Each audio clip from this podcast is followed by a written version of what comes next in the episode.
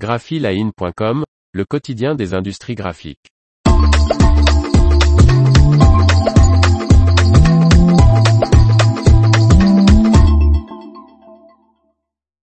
Une presse jet d'encre grand format en préparation chez Fujifilm.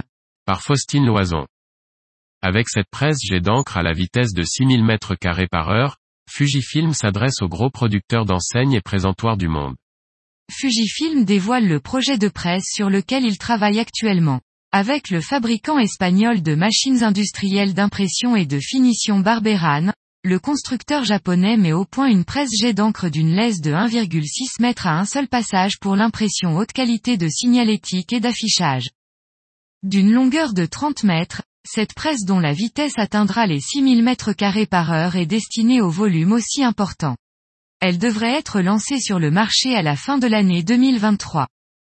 La signalétique et l'affichage, de tous les secteurs graphiques, sont passés à l'impression numérique le plus rapidement au cours des deux dernières décennies. Nous avons joué un rôle clé dans cette transformation et, avec ce projet, nous souhaitons aller plus loin en soutenant le passage au numérique de certaines des entreprises de production d'enseignes et de présentoirs les plus volumineuses au monde, indique David Burton, directeur commercial et commercial du grand format jet d'encre de Fujifilm. La nouvelle presse sera alimentée avec une nouvelle encre et un après Fujifilm sur mesure, développé dans l'usine Fujifilm de Broadstairs au Royaume-Uni. Ces consommables seront adaptés à tous les supports typiques de signalisation et d'affichage, dont le plastique et l'aggloméré. Fujifilm était en discussion depuis deux ans pour ce partenariat avec Barberan.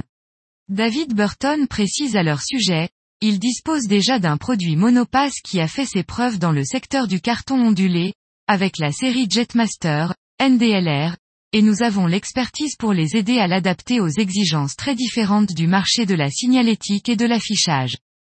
Un certain nombre, de grandes entreprises d'impression d'enseignes et d'affichage situées en Amérique du Nord et en Europe auraient déjà signé un accord de commande de cette machine, selon Fujifilm.